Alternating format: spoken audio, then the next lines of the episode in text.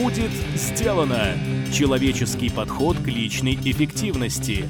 Авторский подкаст от Маклахова Никиты. Обратите внимание, что со всеми упомянутыми в выпуске ссылками, названиями и рекомендациями можно ознакомиться на нашем сайте по адресу willbedone.ru. Там же доступно текстовое тезисное описание каждого выпуска. Приятного ознакомления! Добрый день! В эфире подкаст от проекта «Будет сделано». Программа для тех, кто хочет делать больше за меньшее время, а также жить и работать без стресса. Я ее ведущий Маклахов Никита – Сегодня у нас в гостях Виктор Ширяев, востоковед-китаист, инструктор по медитации, телесно-ориентированный коуч и преподаватель практики осознанности. И сегодня мы поговорим о практике, название которой известно всем без исключения.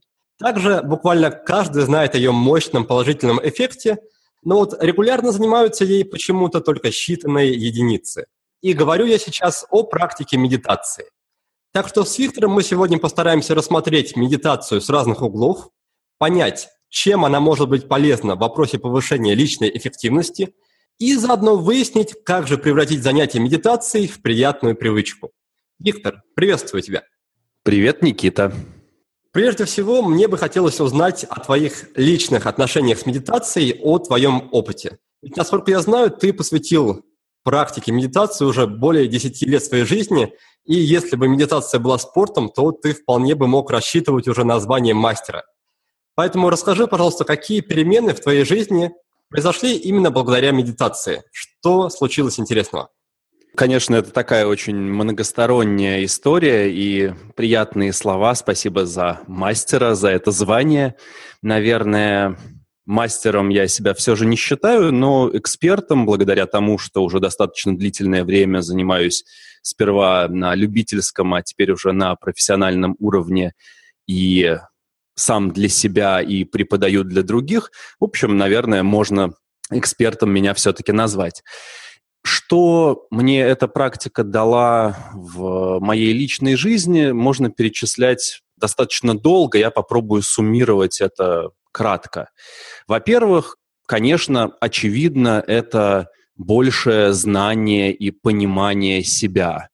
Кто я, что я, что я делаю в этой жизни, кем я являюсь в этом мире. Ну, то есть просто постольку, поскольку в практике медитации мы занимаемся тем, что направляем внимание на все, что происходит в этот момент с нами внутри, на наши собственные мысли, состояния, эмоции, телесные ощущения – и на все то, что происходит снаружи, то, разумеется, поскольку мы этим планомерно, регулярно занимаемся, то получаем больше информации о том, как наша жизнь устроена, кто мы и что мы.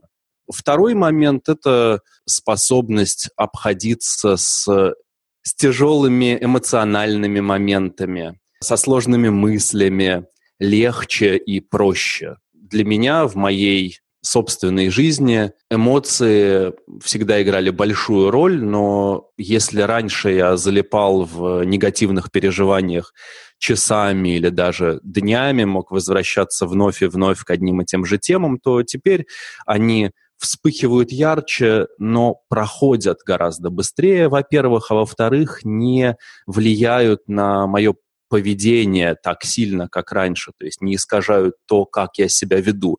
Ну вот, знаете, как э, говорят в суде, действовал в состоянии аффекта. Ну, это, может быть, такие громкие слова, но всем нам знакома ситуация, когда эмоции включаются и отключается разум и мы совершаем что-то, о чем потом жалеем, что нам, в общем-то, не нравится. Если бы разум не отключился, если бы мы продолжали опираться на наши собственные ценности, на то, что мы считаем важным, как мы хотим поступать в той или иной ситуации, то, скорее всего, мы бы этого не совершили. Но поскольку были в этот момент захвачены той или иной эмоцией, то делали так, как эта эмоция продиктовала нам. Вот таких ситуаций в моей жизни стало существенно меньше. При этом чувства никуда не уходят, сами эмоции тоже никуда не уходят. Наоборот, опять же, постольку, поскольку в практике мы занимаемся тем, что направляем внимание на все, что с нами происходит, максимально открыто, максимально любознательно, максимально непредвзято и позволяем всему этому происходить, приходить и уходить без желания оттолкнуть, подавить, задержать, без какого-то мнения по этому поводу то и все эти чувства становятся намного ярче. То есть, другими словами, подытоживая, чувствовать я начинаю все полнее и полнее, все ярче и ярче, но зависеть в том, как я думаю и что я делаю от этих мыслей, от этих эмоций, начинаю все меньше. А если говорить о достижениях в рамках материального мира, есть ли какие-то цели, которых ты смог достичь по большей части благодаря медитации? Ну, мне сложно говорить про медитацию как про некий инструмент для достижения целей, поскольку я рассматриваю ее все же как э, что-то, что пронизывает всю жизнь целиком и, соответственно, оказывает влияние на все, что мы, в принципе, делаем, как мы работаем, чем мы занимаемся, как мы общаемся с людьми, как мы проводим свой досуг и так далее. То есть это что-то, что меняет качество жизни в целом и работу в частности. Ну, для меня лично самое большое достижение заключается в том, что я перестал заниматься чем-то, что я думал, может быть, мне интересным, что мне казалось э, является некой правильной работой. На тот момент я жил в Китае и помогал бизнесу. В какой-то момент осознал, что это, в общем-то, не то, чем мне хотелось бы заниматься. Хотя, казалось бы, вся предыдущая жизнь к этому подталкивала. То есть я по первому образованию китаист, переехал туда уже обладая профессией, начал работать, была машина, была квартира, любимая жена, маленькая собачка. Все было на своих местах. И была перспектива роста на этой работе. То есть все было хорошо, но какой-то маленький червячок постоянно напоминал о том, что все-таки это, наверное, не совсем мой путь. И во многом, благодаря практике медитации, и самоисследованию, и желанию разбираться в себе, я постепенно начал обнаруживать, что нет, это не то, как я хочу жить, нет, это не то, как я хочу проводить свои дни, нет, это не, не что-то, что дает мне смысл, что дает мне ценность моих дней, что дает мне ценность жизни. И когда я начал таким образом исследовать себя, то постепенно начал обнаруживать каким целям мне хочется следовать, каким ценностям, на какие ценности хочется опираться, ради чего я готов жить и занимаясь чем в конце дня я не буду жалеть об очередном дне, смотреть вперед и думать о том, когда скорее наступят выходные и когда скорее нужно будет уезжать в отпуск. Я не говорю о том, что как только я начал заниматься практиками осознанности и медитации, я нашел ту некую работу мечты, начав которую я больше никогда не испытываю никаких сложностей, и каждый мой день — это райский день на райском острове. Такого, разумеется, нету.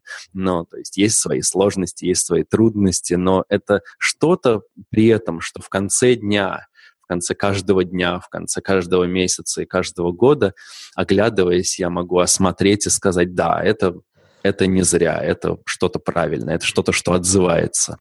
Очень надеюсь, что в результате своих поисков ты не пришел к выводу, что тебе нужно, например, не знаю, расстаться с женой и уйти затворником в монастырь, потому что, мне кажется, у людей, у многих людей есть такой страх, что все-таки медитация – это что-то такое религиозное, эзотерическое. На что там говорить, даже моя жена сильно волновалась, когда я в Таиланде решил посетить а, недельную медитацию молчания. Вот она очень переживала, вдруг я вернусь оттуда уже каким-то другим человеком, с другими ценностями и пойму, что вся мирская, светская жизнь – это не для меня. Так что страхи, мне кажется, такие присутствуют. Ну, в общем, они, конечно, не беспочвенны. До 70-х годов где-то 20 века про медитацию так и считали, что это что-то, чем занимаются йоги в пещерах, которые десятками, тысячами и десятками тысяч часов тренируют свой ум до того состояния, когда он становится чем-то крайне не похожим на наше обыденное мирское состояние, э, что это что-то, что, в общем-то, недоступно простым смертным, которые не уходят в монастырь, не бросают Джон э, и, и все такое прочее. Но вот 70-х годов прошлого века начали исследовать всю эту тему достаточно активно на волне интереса э, восточной философии, восточным практикам в целом и начали исследовать в том числе научными методами, медицинскими методами с помощью энцефалографов, магнитно-резонансных томографов и тому подобных технологичных штуковин. Эти результаты показывают, что, в общем-то, просто некие упражнения для развития определенных навыков ума. Оказывается, что есть более или менее удачные условия, оптимальные условия для того, чтобы этими упражнениями заниматься. Ну, то есть, грубо говоря, можно, например, накачивать мышцы в, у себя дома гантелями, можно ходить в спортзал, можно ходить в спортзал и нанимать там инструктора, если мы говорим про управление вниманием и про навыки ума, то в нашей повседневной жизни наше внимание просто постоянно раздирается огромным количеством стимулов. Это может быть все что угодно. Привычки поведения, когда я начинаю писать какую-то статью и машинально лезу проверять Facebook или параллельно слушаю какой-то подкаст. То есть очень-очень много параллельных процессов, которые требуют нашего внимания, и в таком режиме, безусловно, упражнять внимание и развивать навыки качественно просто невозможно. Возможно применять то, что мы поняли. То есть точно так же, как если я хожу в спортзал, то потом постепенно какие-то тяжелые рюкзаки, сумки или рояль затащить на десятый этаж мне будет проще, да, просто поскольку развиваются эти мышцы. Но само по себе затаскивание рояля на десятый этаж упражнением по развитию мышц качественным считать, в общем, сложно. Точно так же и здесь. Поэтому поездка в монастырь в частности, это возможность просто отключить все лишнее и посвятить какое-то качественное время чистому упражнению внимания, когда, например, на протяжении 8 или 10 или 12 часов в день все, чем вы занимаетесь, это направляете внимание на ощущение от дыхания, к примеру. Да, таким образом нарабатывается навык сосредоточения по мере того, как мы нарабатываем этот навык сосредоточения, мы можем его более гибко учиться направлять на различные аспекты того, что с нами происходит в моменте. И затем уже в обычной жизни также получаем большую гибкость и произвольность внимания. Произвольность, то есть я могу по своему желанию направлять его туда, куда хочу, и удерживать его там произвольное время, то есть столько, сколько захочу.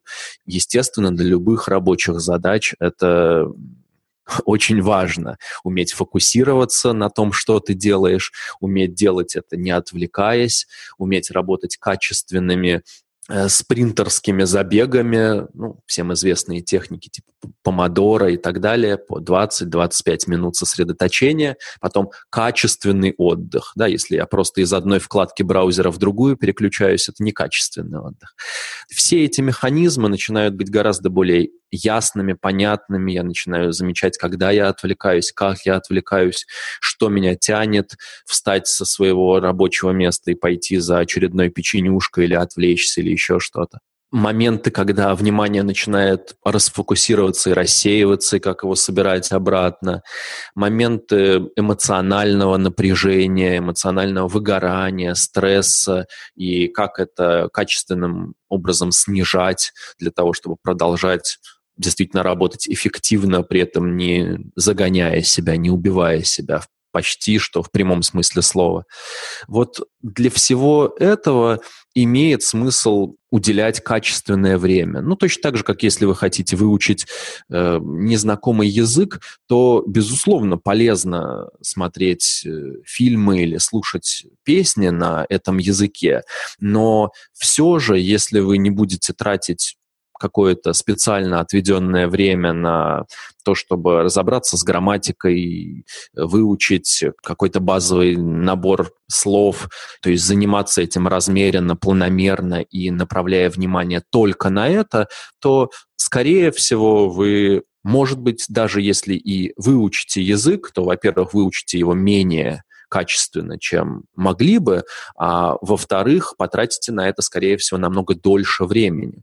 Поэтому такие поездки в монастырь – это как раз возможность поработать над этим в таком структурном виде, но даже не, не уезжая в монастырь, уделяя этому время каждый день, может быть, 10 минут, 15, если есть возможность полчаса, но только этому, вы как бы ходите в такой ментальный спортзал. Сделать мозг своим союзником. Научиться внедрять в жизнь любые привычки без срывов и насилия над собой. Вот этому и посвящена моя новая обучающая программа «Игра в привычки». Если научиться правильно обращаться с привычками, то они могут стать мощнейшим инструментом для получения выдающихся результатов в жизни. Подумайте сами. Все, что нужно, чтобы похудеть, выучить иностранный язык, получить повышение на работе или построить гармоничные отношения – это внедрить в свою жизнь одну или несколько привычек. Проблема заключается в том, что чаще всего люди подходят к работе над привычками не с той стороны. Пытаются внедрить их с помощью мотивации или с помощью жесткой дисциплины. И каждый раз это заканчивается одинаково – срывом. Но есть и другой подход – без ежовых рукавиц и без насилия над собой. И что самое приятное, этот подход дает гарантированные результаты. Любая привычка встраивается в жизнь легко и безболезненно. Если вы хотите освоить такой подход, если вам интересно получить технологию для внедрения абсолютно любой привычки, то добро пожаловать в игру.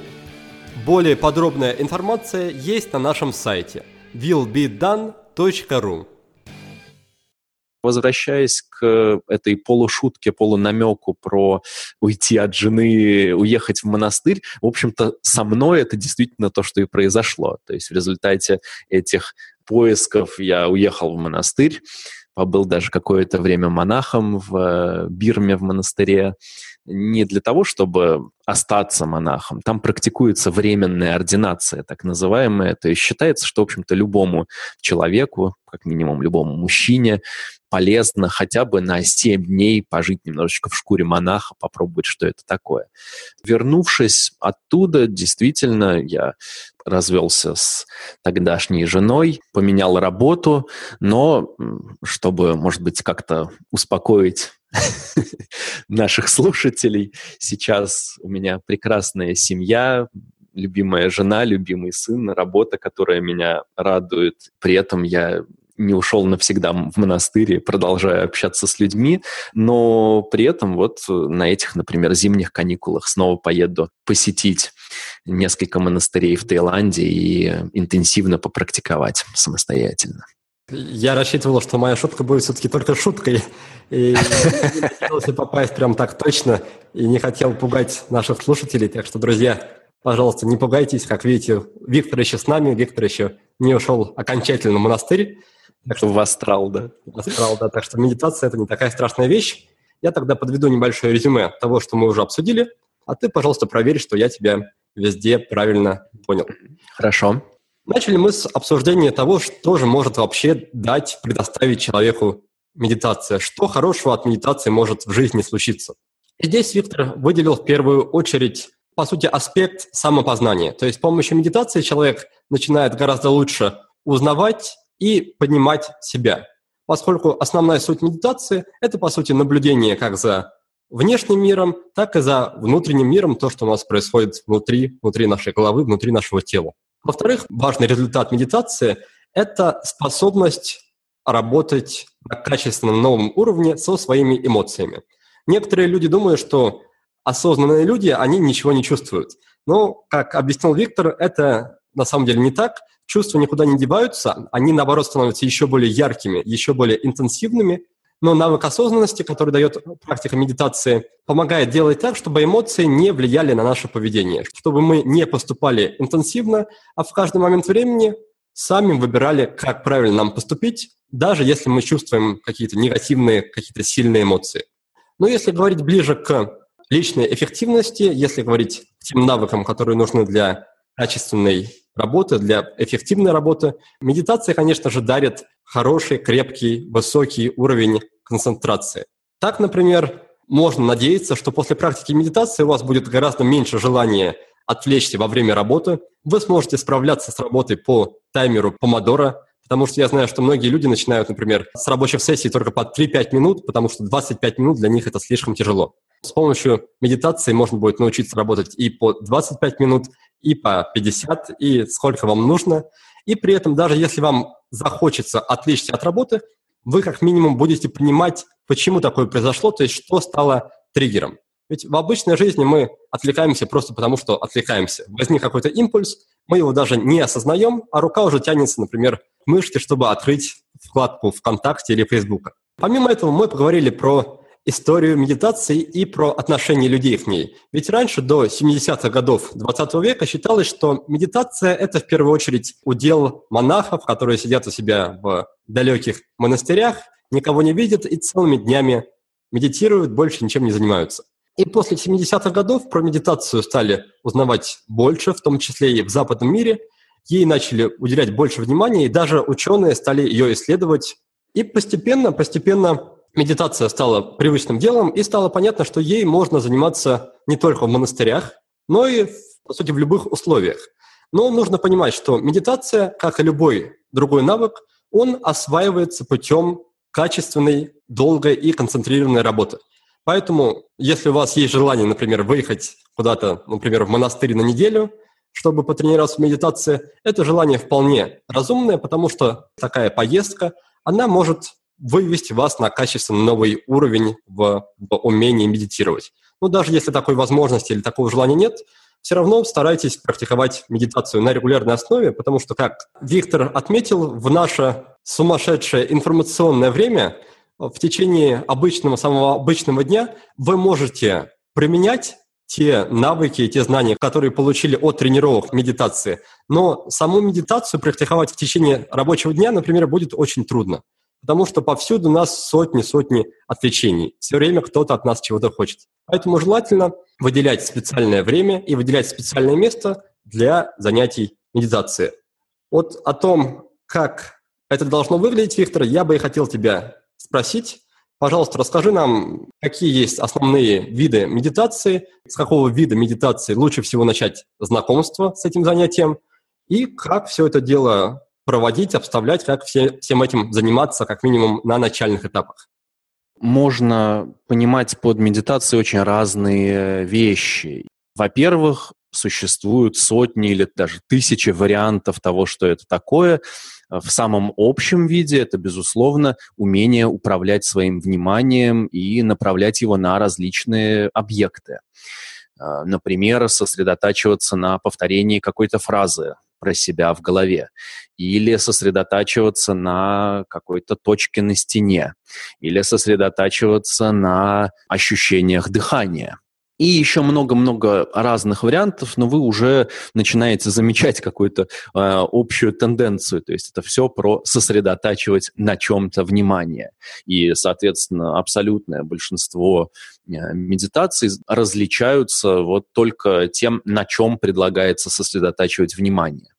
Дальше второй момент, он заключается в том, что мы можем под медитацией действительно понимать какие-то отдельные упражнения, то есть вот как я приводил этот пример со спортзалом, например, под медитацией можно также понимать и любую активность в течение дня. Грубо говоря, от того, что сейчас я сижу неподвижно с закрытыми глазами и наблюдаю за дыханием, а сейчас я иду по улице и смотрю на окружающую действительность, принципиальным образом ничего не меняется. Ну, то есть здесь я что-то делаю, что-то ощущаю, какие-то мысли в голове крутятся. И здесь я что-то делаю, что-то ощущаю, что-то вижу, какие-то мысли в голове крутятся.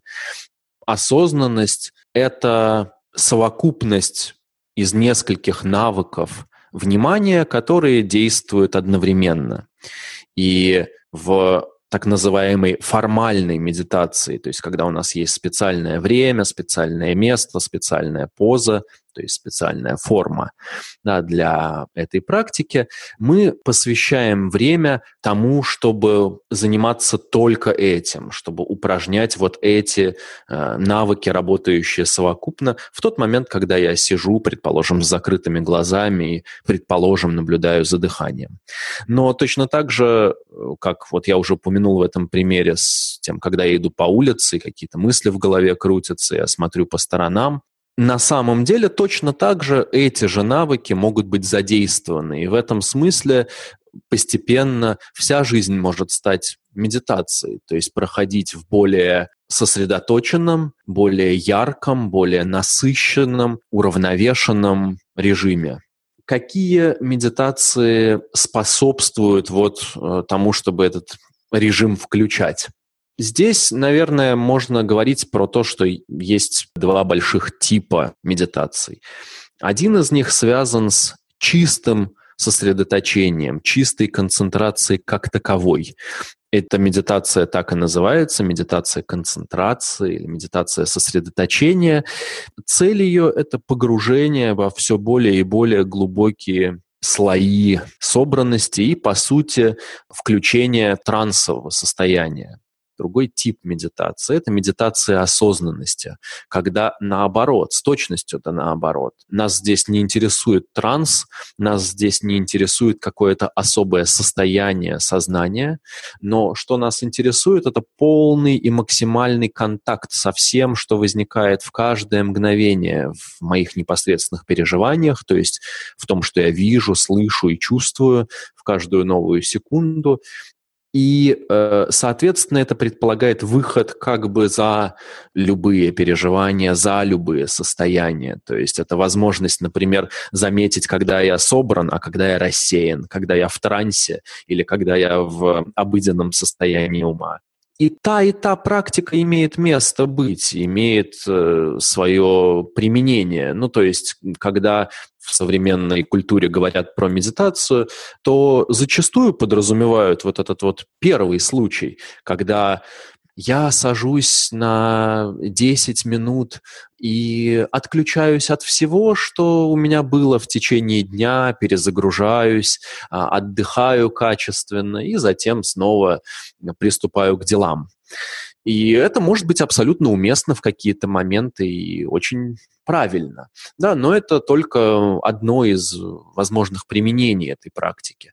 Другое, медитация осознанности, это возможность изучить на молекулярном уровне, что ли, изучить под микроскопом то, как мы действуем, то, как мы чувствуем, то, как мы живем, то, как мы реагируем на приходящие к нам э, мысли или эмоции. Эта практика, этот второй тип медитации, медитация осознанности, она больше применима именно к жизни в целом. То есть это уже не как инструмент чуть-чуть перезагрузиться, расслабиться, отдохнуть, но как возможность именно воспитать новые навыки взаимодействия с собственной жизнью в любой ситуации. Есть много вариантов того, как именно практиковать, какую именно использовать медитацию для того, чтобы развивать эти навыки. Один из самых распространенных вариантов – это наблюдение за ощущениями от дыхания. Дыхание может быть хорошим якорем для внимания, хорошим объектом для концентрации, потому что оно все время с нами, потому что оно достаточно понятное, достаточно четкое ощущение в теле. И потому что у дыхания, помимо всего прочего, есть еще такой прекрасный расслабляющий эффект. То есть, наблюдая за дыханием, мы чуть-чуть успокаиваемся, чуть-чуть приходим в себя, и хотя это не является непосредственной целью этой практики, это очень помогает. Ну, то есть, знаете, как если, например, нам нужно рассмотреть, что происходит под водой, какие там растут э, водоросли, какие кораллы, какие рыбки плавают, и мы заходим в воду, то можно сделать это шумно, э, неряшливо, с разбега, взбаламутить все, что там на дне э, находится, и если мы таким образом зайдем, то толком ничего не сможем там рассмотреть. Мы просто ничего за этой мутью не увидим. Но если мы остановимся и подождем чуть-чуть, то постепенно эта взвесь, эта муть начинает опускаться, оседать, и эти кораллы, рыбки и что там еще в воде находится, начинают проступать и становятся доступными для нашего внимания. И вот то же самое происходит и когда мы входим в такое состояние медитации в целом, и когда наблюдаем за дыханием в частности. Потому что выдохи, прежде всего, внимание к выдохам активирует чуть больше наш режим расслабления и восстановления, пополнения ресурсов. Поэтому самый простой тип медитации – это просто поставить таймер на 5-10 минут, сесть на стул с прямой спиной, стопы плотно стоят на полу, то есть такая устойчивая поза, красивая осанка, раскрытые плечи. Затем вы находите ощущение от дыхания в любой области. Кому-то будет легче заметить эти ощущения на вдохе и на выдохе в области ноздрей, Кому-то, может быть, легче обнаружить ощущения в груди, или, может быть, для кого-то легче всего будет наблюдать за ощущениями в животе. И все, что требуется делать на протяжении этих пяти или десяти минут, это стараться максимально подробно двигаться вниманием вместе с возникающими ощущениями в этой области, которую вы выбрали. И если внимание будет улетать в мысли, а оно будет улетать в мысли, просто каждый раз, когда вы вспоминаете об этом, осознаете это, возвращать его обратно к ощущениям э, от дыхания. Сколько бы раз это ни происходило, столько раз вы возвращаете его обратно. Сколько раз вы будете улетать, засыпать, отключаться, столько раз спокойно, не ругая себя, не обвиняя себя, не думая, что таким образом медитация не получается, да, возвращать себя обратно. Собственно, именно в этом случае медитация и получается, потому что точно так же, как если мы хотим накачать бицепс, нам нужно согнуть руку, разогнуть и снова ее согнуть, точно так же навык управления вниманием, навык сосредоточения и концентрации развивается за счет того, что мы направляем внимание, удерживаем его там, и когда оно уходит, возвращаем его вновь и вновь к тому объекту, который мы выбрали. Виктор, спасибо большое за объяснение. Твои ответы каждый раз очень подробные, очень вдумчивые, так что я думаю, самое время снова подвести небольшое резюме. В этот раз мы обсудили с Виктором, что вообще такое медитация, какие виды медитации бывают и как их практиковать, как ими заниматься. И здесь мы выяснили следующее, что медитация – это по своей сути умение управлять вниманием и концентрировать его на каких-то объектах. Медитацией можно считать любую нашу активность в течение дня. Когда мы идем по улице, когда мы сидим на работе, когда мы моем посуду, все зависит от того, куда в данный момент направлено наше внимание. Если наше внимание не, не блуждает где-то там в небесах, если оно сконцентрировано на чем-то конкретном, если мы находимся в процессе наблюдения, то любое наше действие, любую нашу задачу в течение дня можно считать медитацией. Разделяют два основных вида медитации. Один вид можно назвать формальной медитацией. Это когда мы выделяем конкретное время, конкретное место для медитации и садимся и занимаемся только ей. И второй вид – это неформальная медитация, как раз когда мы занимаемся тем, что я только что описал, то есть когда мы начинаем осознанно концентрировать на чем-то внимание. Есть еще два таких деления по типам. Медитация концентрации, главная цель, который переход в некое такое трансовое глубокое состояние.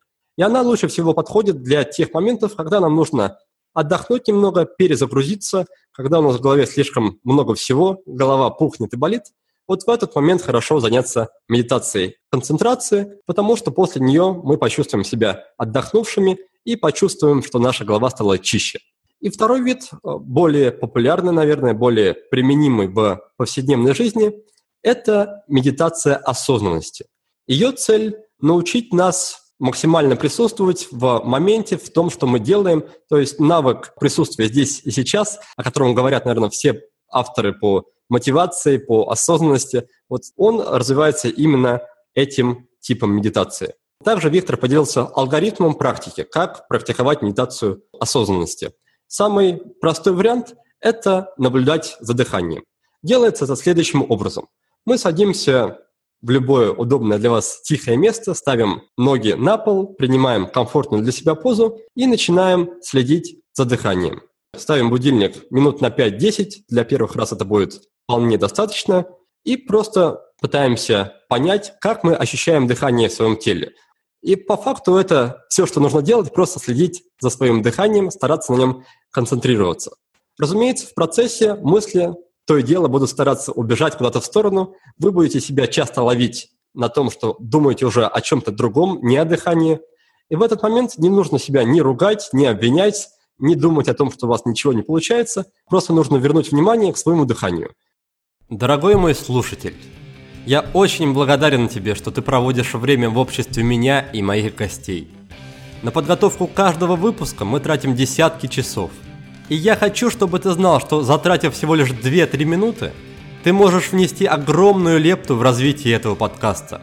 Способов для этого существует множество. Оставь отзыв о подкасте на iTunes. Расскажи про подкаст своим друзьям в социальных сетях или в реальной жизни.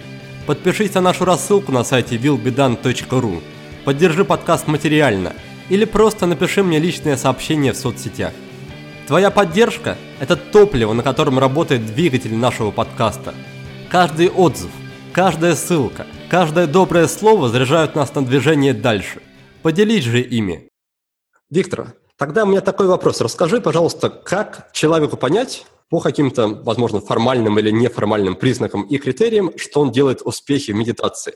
Ты вначале уже говорил о каких-то глобальных изменениях, которые ждут человека в жизни, да. Но как понять вот в первые дни, пока глобальных изменений еще нет, что он занимается тем, чем нужно, что он все делает правильно, и что прогресс постепенно придет? Есть ли какие-то критерии? Наверное, в первые дни достаточно сложно это оценить, да и э, потом тоже изнутри медитации это не всегда очевидно, потому что на нашу способность фокусироваться на чем-то, сосредотачиваться влияет очень много факторов. Э, насколько вы выспались или не выспались, насколько вы здоровы или больны, какая сейчас погода, какая у вас ситуация на работе, какая у вас ситуация в семье. Да, вот все это, в принципе, принципе, и, наверное, еще что-то может влиять на качество того, как в каждой конкретной практике, вот в эти пресловутые там 5 или 10 минут, вы можете сосредотачиваться и что там с вами происходит. Поэтому то, что происходит внутри медитации, я бы не стал брать как надежный критерий прогресса. Скорее, таким критерием может быть то, что происходит с вами в повседневной жизни. И если вы каждый день уделяете качественной практике хотя бы 10-15 минут времени и таким образом ежедневно занимаетесь, делаете эти упражнения на протяжении нескольких месяцев, то если э, с вами ничего позитивного не начинает происходить, то, скорее всего, вы или делаете что-то не так, или это повод э, что-то дополнительное прочитать, пообщаться с инструктором и так далее. То есть, скорее всего, какие-то позитивные изменения должны начать происходить э, просто постольку, поскольку вы перепрошиваете у себя в голове новые нейронные пути, новые нейронные связи формируете, и они формируются как раз за счет количества повторений, за счет регулярности практики. Хотя прямой взаимозависимости между длительностью, то есть там, скажем, вы каждый день по часу или каждый день по полчаса, может быть, прямой такой связи нету, но все же какая-то связь между регулярностью, как минимум, и длительностью тоже есть, и результатами, которые вы можете получить может быть несколько результатов, которые вы э, начнете замечать по факту практики. Они могут начать появляться в жизни в какой-то комбинации, а может быть что-то только одно, например, из этого начинает происходить. Э, любой из этих вариантов э, свидетельствует о том, что вы все делаете правильно. Так вот, э, что это за эффекты? Первый – это то, что ваша способность взаимодействовать с неприятными ситуациями намного улучшается. То есть вы меньше теряете себя в этих ситуациях, вы меньше вовлекаетесь в негативные эмоции, а если вовлекаетесь, то они заканчиваются намного быстрее. Вы получаете способность чуть более адекватно справляться с теми или иными сложными ситуациями. То есть если, например, э, внутри какой-то эмоции вы привычно хлопаете дверью или кричите или еще что-то, то постепенно способность справляться с неизбежными неприятными нам ситуациями будет улучшаться. Потому что эти неприятные ситуации будут возникать всегда состояния все время меняются, и представить себе ситуацию, в которой мы всегда чувствуем только покой, безмятежность и радость, в общем-то, довольно сложно. Значит ли это, что в эти моменты это должно влиять негативным образом на мою жизнь, на то, что я делаю, на то, как я это делаю, и в общем и целом приносить страдания? Ответ, который дает в частности эта практика, это то, что нет, не должно. То есть можно совершенно по-другому взаимодействовать с этими ситуациями дискомфорта, так, чтобы это приносило меньше страдания, так, чтобы это влияло меньше на мою жизнь и в плане того, что я чувствую, и в плане того, как я живу и что делаю. И вот это вот первый аспект – умение взаимодействовать с дискомфортом на другом уровне. Точно так же и взаимодействие с приятным. Если вы учитесь управлять вниманием, то вы постепенно начинаете отмечать, сколько на самом деле приятного, красивого, радостного в жизни есть.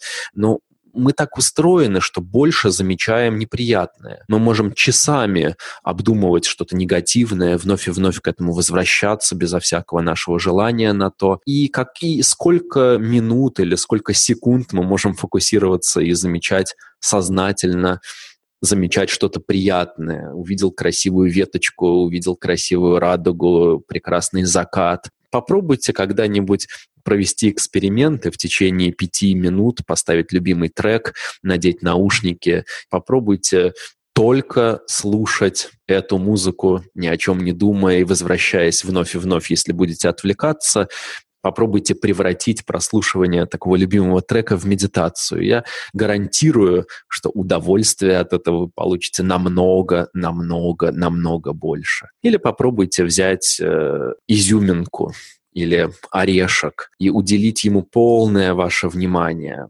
посмотреть на него внимательно, положить на язык, начать разжевывать, ощутить текстуру, ощутить этот вкус. Гарантирую, что даже этот один маленький кусочек, это одна изюминка, принесет большое удовольствие. То есть способность замечать приятное в жизни, способность наслаждаться тем приятным, которое у нас есть в жизни, тоже э, многократно возрастает по мере практики. Это то, что я обнаруживаю в своей личной практике тоже. Итак, первые два критерия – это способность взаимодействовать с неприятным и способность замечать больше приятного. Намного-намного увеличиваются. Или даже если хотя бы увеличиваются на чуть-чуть, если хотя бы вы в какой-то одной ситуации начинаете по-другому к ней относиться, то это уже может быть результатом практики. Виктор, ты отметил, что краткосрочных результатов у медитации практически нет. То есть они, то есть результаты во всем своем объеме и масштабе, больше заметны именно в долгосрочной перспективе. И при этом, чтобы такие результаты возникли, нужно уделять медитации регулярное внимание и время, то есть превратить медитацию в привычку. Вопрос в том, как это сделать. Ведь известно, что если привычка, она не предоставляет нам быстрых и приятных, очевидных каких-то результатов, то мы с меньшей вероятностью захотим повторно ей заниматься. Например, позанимаемся медитацией в течение 3-5 дней, поймем, что каких-то заметных улучшений в нашей жизни не произошло, и, скорее всего, бросим ее, забьем и будем заниматься чем-то другим. Поэтому, пожалуйста, дай несколько советов насчет того, как сформировать из медитации полезную и хорошую привычку. Что нужно делать?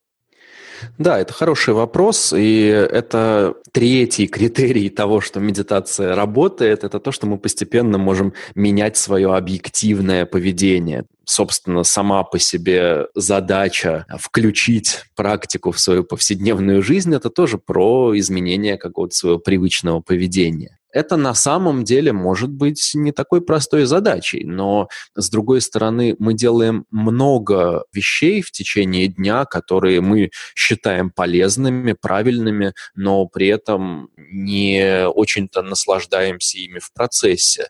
Мы знаем, что это полезно, что это нужно, и постепенно это становится частью жизни, таким образом и рассматривается. Но если мы говорили про медитацию как э, такую метафору похода в ментальный спортзал, то ходить в спортзал тоже э, может быть в процессе этого похода в спортзал или в процессе сборов, или я, когда я думаю о том, что вот мне надо выделять на это время, мне надо туда ехать, мне надо еще что-то. Это может доставлять какие-то неприятные эмоции, но я знаю, что если я туда все-таки съезжу и схожу, то в конечном итоге мне будет лучше и приятнее, чем если я туда не доеду. Многие вещи, которые мы делаем, могут быть в принципе, в краткосрочной перспективе не такими уж приятными, но зато дают большой прирост в долгосрочной перспективе. Это один аспект, то есть, что можно, во-первых, относиться к этому как к чему-то просто может быть, не обязательно приятному, но гарантированно полезному для жизни и заниматься этим, удерживая во внимании вот эту долгосрочную перспективу. Это первый момент. Второй момент сложно собраться и начать, но в тот момент, когда ты уже оказываешься внутри процесса, это происходит само, и это доставляет удовольствие. Ну, то есть, например, если вы бегаете по утрам, то собраться, встать и все-таки одеться и выйти не очень хочется, и, может быть, нужно себя пересилить в этот момент. Когда вы уже бежите, все, в общем-то, преображается, и сам этот процесс приносит удовольствие. И то же самое и здесь. Может быть, сложно сделать вот этот первый шаг, но в тот момент, когда вы уже внутри, то есть достаточно много удовольствия непосредственно в, в сам момент практики. Это и такие побочные эффекты, как большее расслабление, э, может быть, большая безмятежность, ум становится чуть прозрачнее, может быть, чуть медленнее, чуть тише. Вы сидите, и, соответственно, ногам не нужно поддерживать вес тела, они отдыхают. Вы ощущаете собственное дыхание, и дыхание также приносит удовольствие расслабление. То есть есть много побочных эффектов практики, которые доступны в тот момент, когда мы садимся и начинаем медитировать. И поэтому это второй момент, на который тоже можно опираться, что задача — это сесть, а дальше уже все будет просто. Первый шаг к тому, чтобы побежать, это поставить кроссовки, да, вот, вот из этой серии. И есть э, третий аспект, который связан с тем, как мы в принципе вводим новые привычки в свой распорядок дня. И медитация в этом смысле это просто какое-то действие, которое мы хотим сделать новой привычкой, и не отличается от любой другой привычки, которую мы хотим закрепить. Есть э, несколько способов включать новую привычку в жизнь.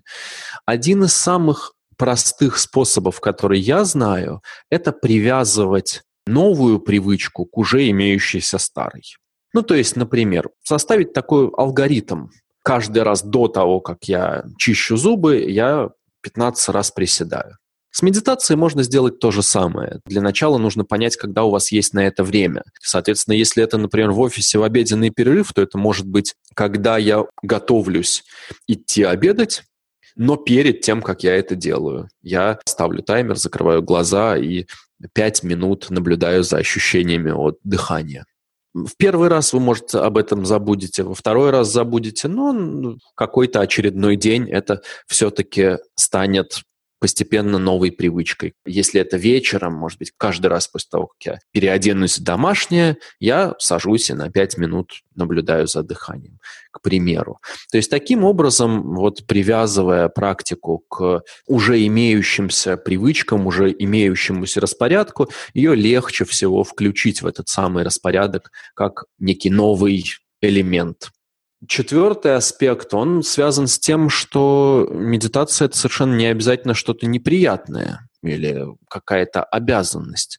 То есть, да, бывает, что ум мечется как сумасшедший и не дает большого отдыха и не дает большого удовольствия от медитации. Какие-то эмоции гуляют в теле и также не дают получить какое-то позитивное переживание от этого процесса.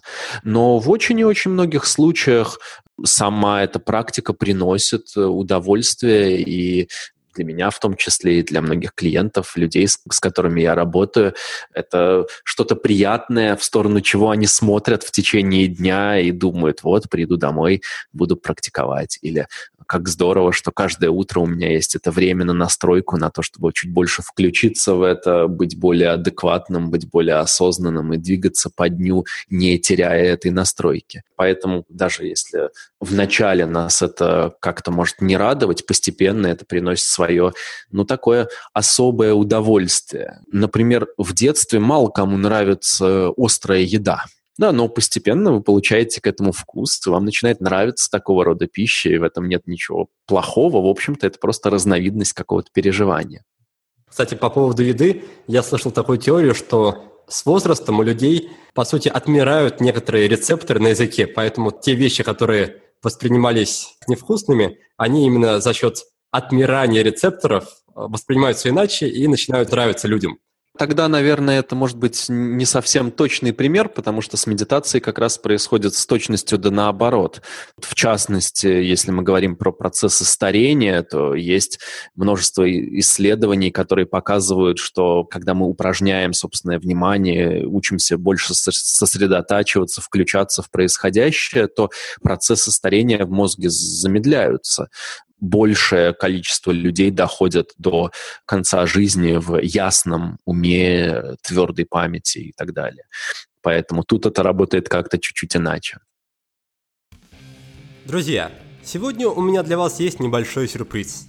Я-то думал о нашем мини-конкурсе «Книга за отзыв» и решил, что не слишком здорово, что отзывы оставляет много людей, а выигрывает всего лишь один – Поэтому с сегодняшнего дня правила меняются. И, конечно же, в лучшую сторону. Суть в следующем. Мы будем продолжать розыгрыш книг, но теперь каждый, кто оставит отзыв iTunes, сможет рассчитывать на гарантированный приз в виде красивой почтовой открытки, подписанной лично мною и отправленной из Таиланда. Чтобы быть до конца справедливым, новое правило действует и для тех, кто оставлял отзыв раньше, но не получил никакого приза. Так что, друзья, оставляйте отзывы в iTunes и после этого присылайте мне свои почтовые данные на почту info.sobaka.willbedan.ru или в социальные сети. Не уверен, что моего запала хватит надолго, так что пользуйтесь возможностью, пока она есть. Еще одна приятная новость заключается в том, что недавно стартовал второй поток игры в привычке. И уже открыт набор на третий поток, старт которого назначен на 20 марта. Приятность этой новости заключается в том, что сейчас действует самая-самая низкая цена, которая будет постепенно повышаться по мере приближения даты старта. Так что если вы из тех, кто умеет не тянуть до последнего момента, то заходите на страницу willbedan.ru game и подключайтесь к игре в привычке. И последняя микро-новость перед тем, как мы перейдем к награждению победителя, заключается в том, что я решил ввести хэштег для нашего проекта. Так что если вы, например, соберетесь опубликовать пост в любой из социальных сетей о нашем подкасте, то используйте хэштег решетка will be done. Без пробелов, одним словом will be done. Все, хватит уже новостей, давайте посмотрим, кто сегодня стал победителем нашего мини-конкурса «Книга за отзыв». А им стал, а точнее стала девушка, оставившая отзыв под ником Нова Хэм. Отзыв короткий, так что прочитаю его полностью – очень много узнала нового для себя. Интересные гости, интересные интервью и главное, резюме автора всегда краткие и по делу. Отлично, дорогая Нова Хэм. Я искренне рад, что подкаст оказался для тебя полезным. К тебе отправляется книга Насима Талиба под названием «Одураченные случайностью». Лично на меня труды этого автора оказали в свое время большое впечатление. Надеюсь, и тебе книга придется по вкусу. Пожалуйста, не забудь написать мне на почту или в любую из социальных сетей и прислать свои почтовые данные. Обращаю ваше внимание, дорогие друзья, что книги для мини-конкурса предоставлены нашим партнером издательством «Миф», за что ему огромное спасибо. Напоследок, я еще разок повторю правила конкурса для тех, кто слушает нас впервые. Оставьте отзыв о подкасте в iTunes, и если отзыв окажется самым свежим на момент записи нового выпуска подкаста, то книга ваша. А если не окажется, то я вам отправлю открытку из Таиланда. Вот так просто.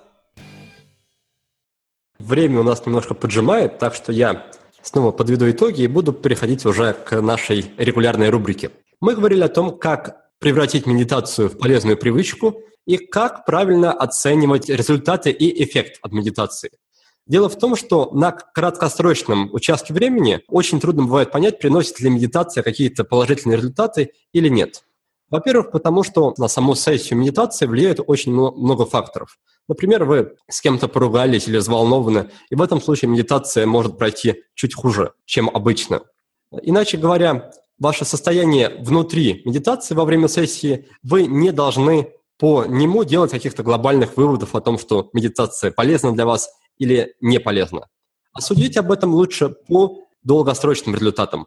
Так, например, в течение двух-трех месяцев после начала практики вы можете рассчитывать, что в вашу жизнь придут некоторые изменения. Во-первых, вы научитесь справляться лучше с негативными ситуациями.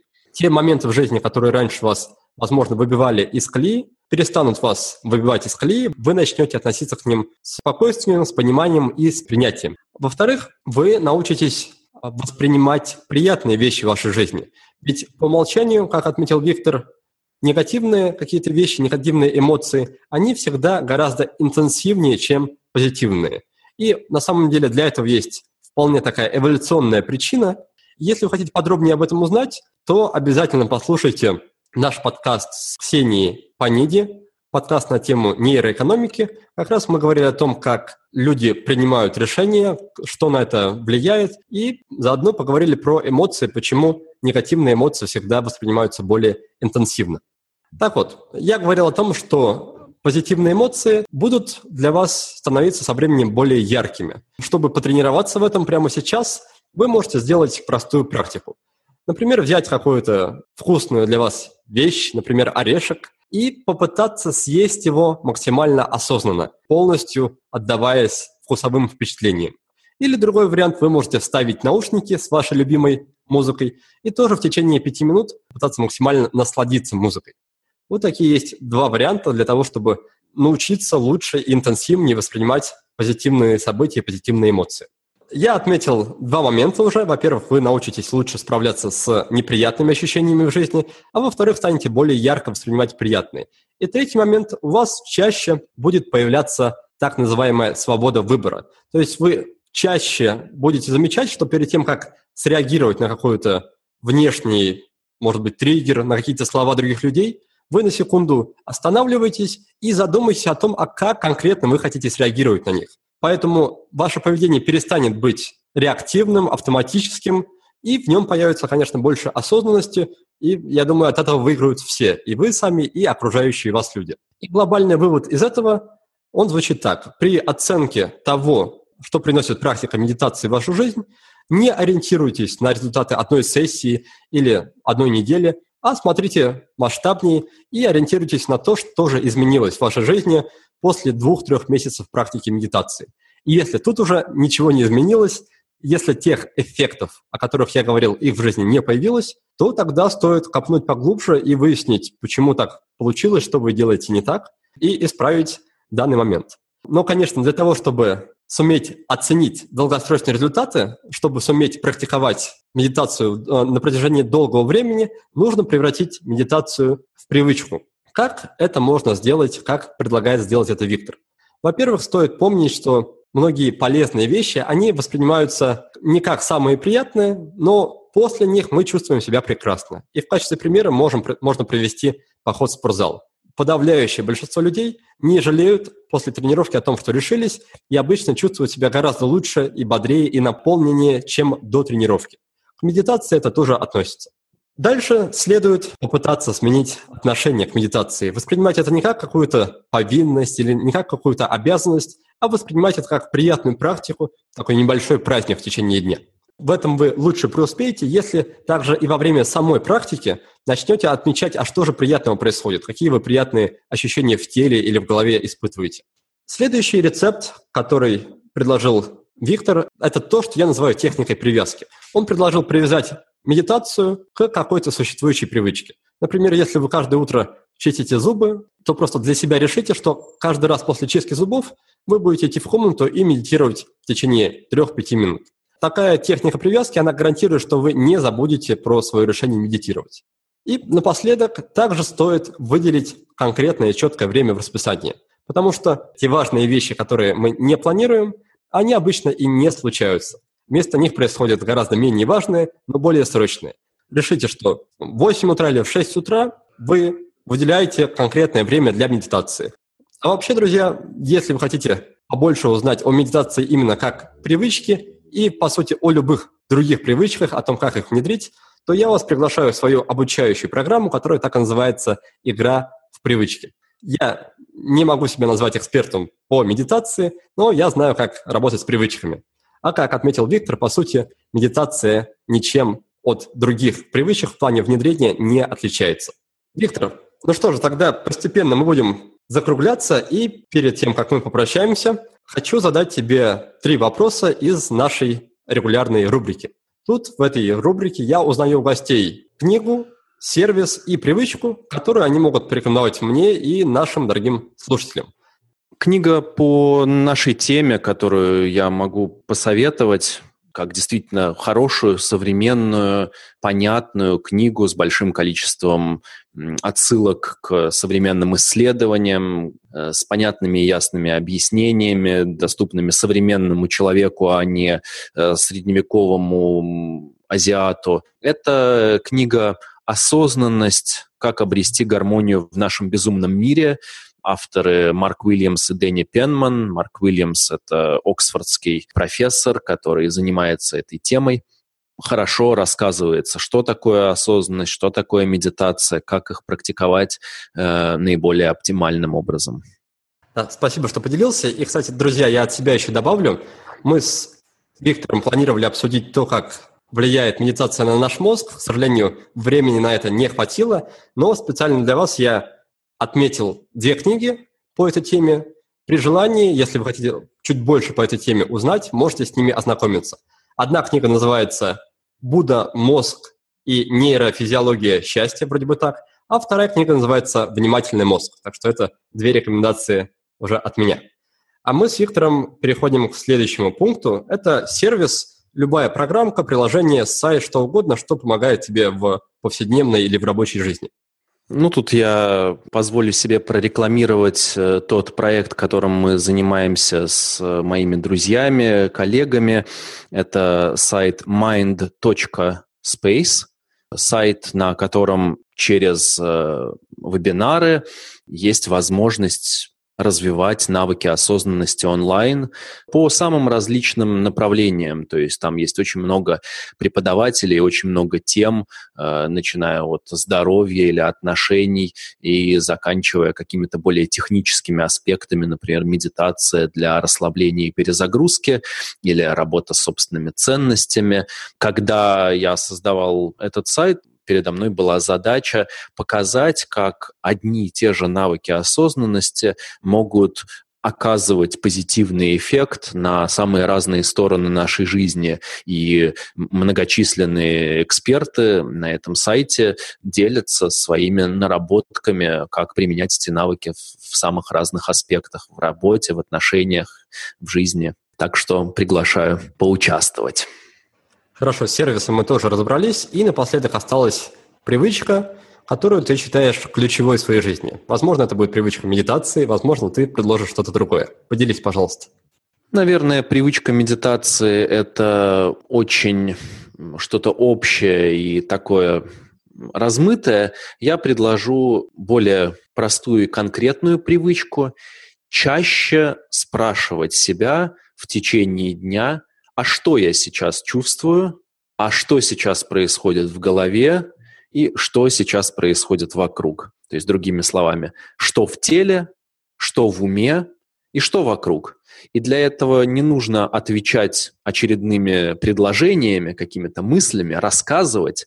Да, для этого достаточно почувствовать, что происходит в теле, прислушаться, что происходит в уме, и посмотреть на мир вокруг и оценить это. И есть такой способ развивать навыки медитации в повседневной жизни. Здорово, давай тогда посмотрим, что у нас получилось. Книги у нас получились это «Осознанность. Как обрести гармонию в нашем безумном мире». Эту книгу предложил Виктор. И от себя я еще порекомендовал две книги на тему того, как влияют медитации на наш мозг. Первая книга от меня была «Внимательный мозг», и вторая книга – это «Будда. Мозг и нейрофизиология счастья». Сервис предложил Виктор Mindspace, и на нем представлены уроки в формате вебинаров а, и в других форматах, которые позволяют как раз развивать различные аспекты осознанности. И последняя, третья привычка – это привычка регулярно и как можно чаще в течение дня задавать себе вопросы о том, что происходит сейчас в моем теле, что происходит в моем уме и что происходит вокруг меня. То есть, что я чувствую, о чем я думаю и что происходит вокруг. Задавать себе три вопроса эти как можно чаще. Здорово. Тогда мы на этом будем прощаться. Виктор, благодарю тебя за очень такую подробную, вдумчивую беседу. Желаю тебе большущих успехов в твоем прекрасном деле, деле просвещения людей по поводу медитации и практик осознанности и в привнесении этих идей в широкие массы. А вам, мои дорогие слушатели, я желаю как минимум попробовать медитацию. Я надеюсь, что вы из нашего с Виктором разговора узнали и убедились в том, что медитация в общем-то, в медитации нет ничего страшного. Все, что нужно, это просто сесть и начать следить за дыханием. Также медитация не уведет вас в, в отшельники, в монастыри, если вы этого не, не хотите сами. Но при этом она несет массу полезных эффектов и может очень-очень позитивно повлиять на вашу жизнь. Так что, как минимум, попробуйте внедрить ее в формате привычки в вашу жизнь. Но если будут трудности с этим, то приходите к нам на игру в привычки. На этом на сегодня все. Спасибо, что были с нами. Успехов и до новых встреч. Счастливо, спасибо и до новых встреч. А в следующем выпуске к нам в гости придет человек, которого я уверен знает каждый слушатель нашего подкаста. Этот человек написал уже 19 книг. Но даже если вы не читали его книги, то вы точно читали книги, которые выпустило его издательство. Формально он является экспертом не в личной эффективности, а в маркетинге – но те высоты, которые ему уже удалось покорить, однозначно говорят о том, что у него в арсенале есть не один десяток очень мощных инструментов для быстрого продвижения вперед. Как, возможно, вы уже догадались, мне удалось записать подкаст с Игорем Маном. По такому случаю я решил не концентрироваться на определенной теме, а больше сосредоточиться на личном опыте Игоря, чтобы узнать, что позволило ему стать тем, кем он является сегодня – Обсудить мы успели достаточно много, начиная от того, как выглядит типичный распорядок дня Игоря Мана, заканчивая тем, для чего он иногда смотрит сериалы круглосуточно в течение нескольких дней подряд. Выйдет выпуск, как обычно, ранним утром в субботу, так что не пропустите. Вы прослушали очередной подкаст от проекта «Будет сделано». Чтобы вы могли извлечь из него еще больше пользы, я оформил для вас специальный бонусный документ. В этом документе в очень удобном и красивом виде собраны все самые главные рекомендации от наших гостей по каждому выпуску. Напишите нам пару приятных слов на странице подкаста в iTunes или опубликуйте ссылку на подкаст на своей странице в любой из социальных сетей, а после этого напишите мне в личные сообщения или на почту, и я буду рад отправить вам этот бонусный документ. Также не стесняйтесь присылать мне свою обратную связь, вопросы, идеи и комментарии. А я, в свою очередь, приложу все усилия к тому, чтобы каждый выпуск был интереснее и насыщеннее предыдущего. Оставайтесь с нами, и все самое важное в жизни будет сделано.